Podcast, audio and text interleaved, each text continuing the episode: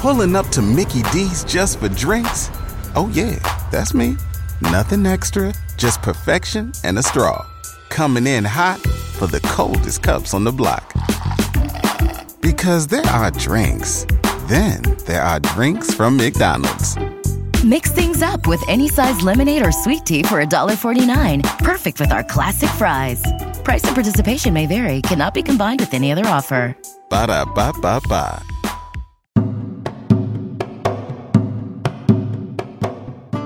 Oh, Olá, caixinhas e caixinhos, tudo bem?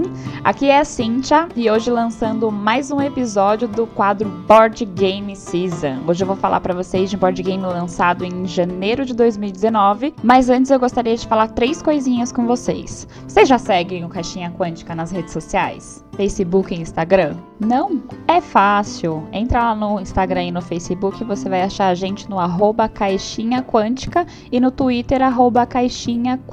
E se você ainda não contribui aqui com o nosso podcast, quer contribuir, dar a sua ajuda, tem duas maneiras de você ajudar. É pelo apoia.se barra caixinha quântica ou pelo padrim.com.br barra caixinha quântica. E o último e não menos importante é que a gente tem parceria com meurpg.com e se você gosta de miniaturas, grids e outros adereços para sua aventura de RPG, usando o cupom CAIXINHA na hora de finalizar a sua compra, você ganha 3% de desconto. E agora vamos ao assunto de hoje que será Game of Thrones. Este não é o da Galápagos, o que eu vou falar hoje é o que foi lançado pela Asbro, que é muito parecido, muito parecido não, na verdade são as mesmas regras do Monopoly, conhecido como Banco Imobiliário, lançado em 1944. Ele foi adaptado para o cenário tão famoso do Game of Thrones e por mais que seja uma mecânica tradicional de tabuleiro que a gente já conhece,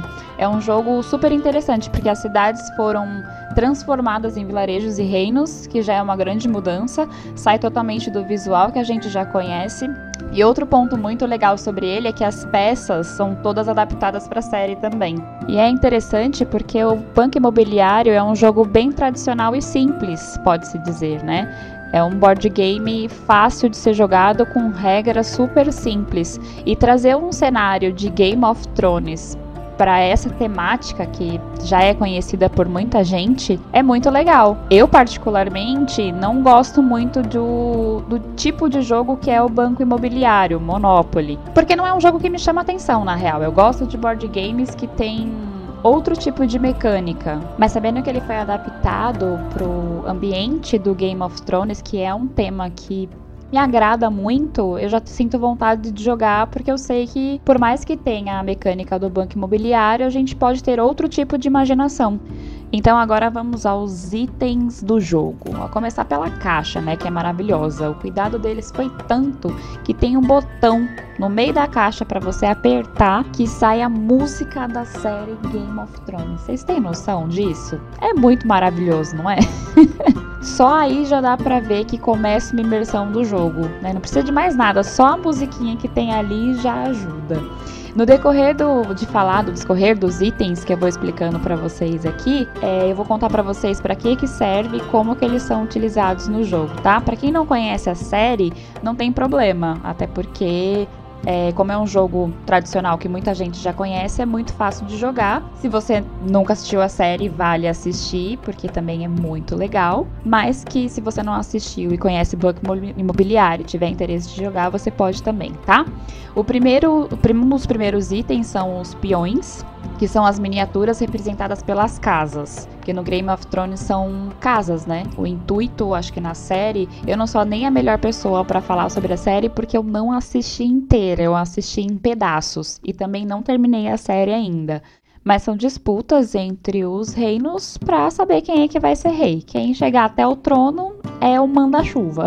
Então, para começar o jogo, os integrantes da mesa escolhem qual casa eles vão ficar para poder jogar e as casas elas são representadas da seguinte forma: o leão, que é a casa Lannister, o lobo, que é a casa Stark ou o lobo de Winterfell, a lula, que é a casa de Greyjoy, o dragão, que é a casa de Targaryen e o viado, que é a casa de Baratheon. No jogo não tem todas as casas, obviamente não teria nem como ter todas no jogo, porque na série tem inúmeras casas, mas essas são das terras de Westeros, e são sete reinos nessa edição.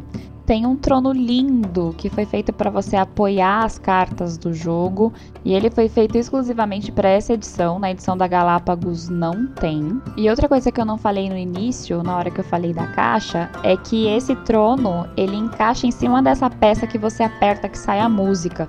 Então, sei lá, de repente você tá jogando, rolou os dados, caiu em uma certa posição que você tem que pegar uma carta. Aí a pessoa que, sei lá, tá sendo o banqueiro, vamos colocar assim, que é o que tem nesse, nesse Monopoly, e ele aperta o botão na hora de você pegar a carta. E quem pensou nisso está definitivamente de parabéns. E continuando aqui, então, são no total 95 moedas, 42 que são os Gold Dragons ou dragão, dragão de ouro, 53 moedas de Silver Stags, que são os veados de prata, 32 holdfasts, que aí você pode traduzir como fortalezas, torres, como você achar melhor, e 12 castelos, que nesse board game eles são substituídos pelos hotéis, casas, enfim. 32 cartas de oportunidades que são usadas como no banco imobiliário mesmo, se você cair em uma determinada posição, você tem que pegar uma carta e aí pode dar bom ou pode dar ruim. Aí depende da carta e da sorte que você tiver no jogo. Mais 28 cartas de escritura essas cartas vão determinar o que o outro jogador vai ter que te pagar caso você tenha comprado aquela posição que ele caiu. Exemplo, comprei uma fortaleza onde diz na carta de escritura que quando o outro jogador cair nesta posição, ele é obrigado a me pagar 200 dragões de ouro. É isso, só para vocês entenderem como é que funciona. Sem contar as compras, vendas e negociações que vocês podem fazer no decorrer do jogo. Mais dois dados de seis lados e o tabuleiro, claro, né? Porque sem o tabuleiro não tem jogo.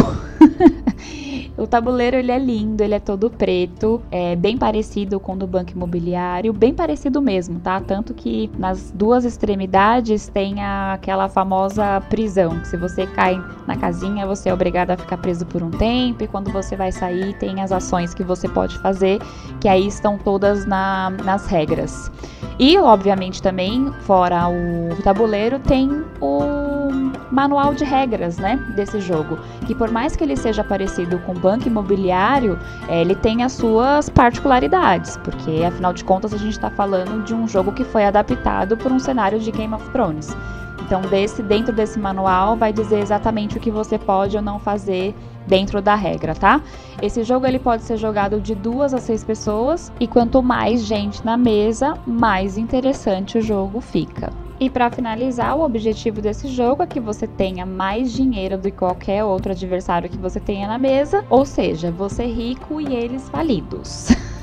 é isso. Não é um jogo colaborativo como os outros que eu falei aqui, Hero Quest e Andor é, que você tem um objetivo e todo mundo na mesa luta para conquistar esse objetivo, não. Game of Thrones é um jogo que você joga você para você mesmo, conquistando seu dinheiro e no final para você ser o vencedor, tá? Espero que eu tenha despertado em vocês a curiosidade de correr atrás aí desse board game, principalmente para você que é fã é, da série, vale super a pena. O jogo ele custa mais ou menos em torno de 260 a 300 reais, aí teria que fazer uma pesquisa para encontrar o mais barato.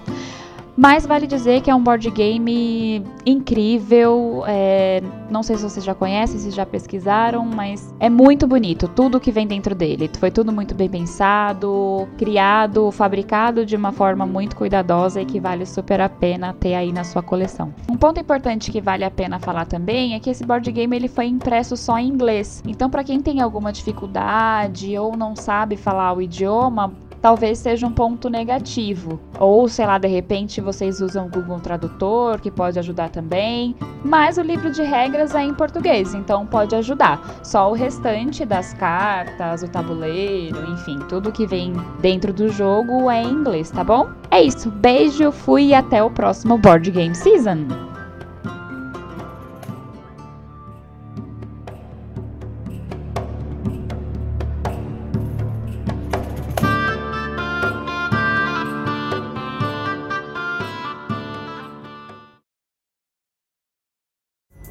Pulling up to Mickey D's just for drinks?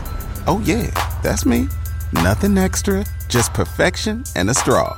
Coming in hot for the coldest cups on the block. Because there are drinks, then there are drinks from McDonald's. Mix things up with any size lemonade or sweet tea for $1.49. Perfect with our classic fries.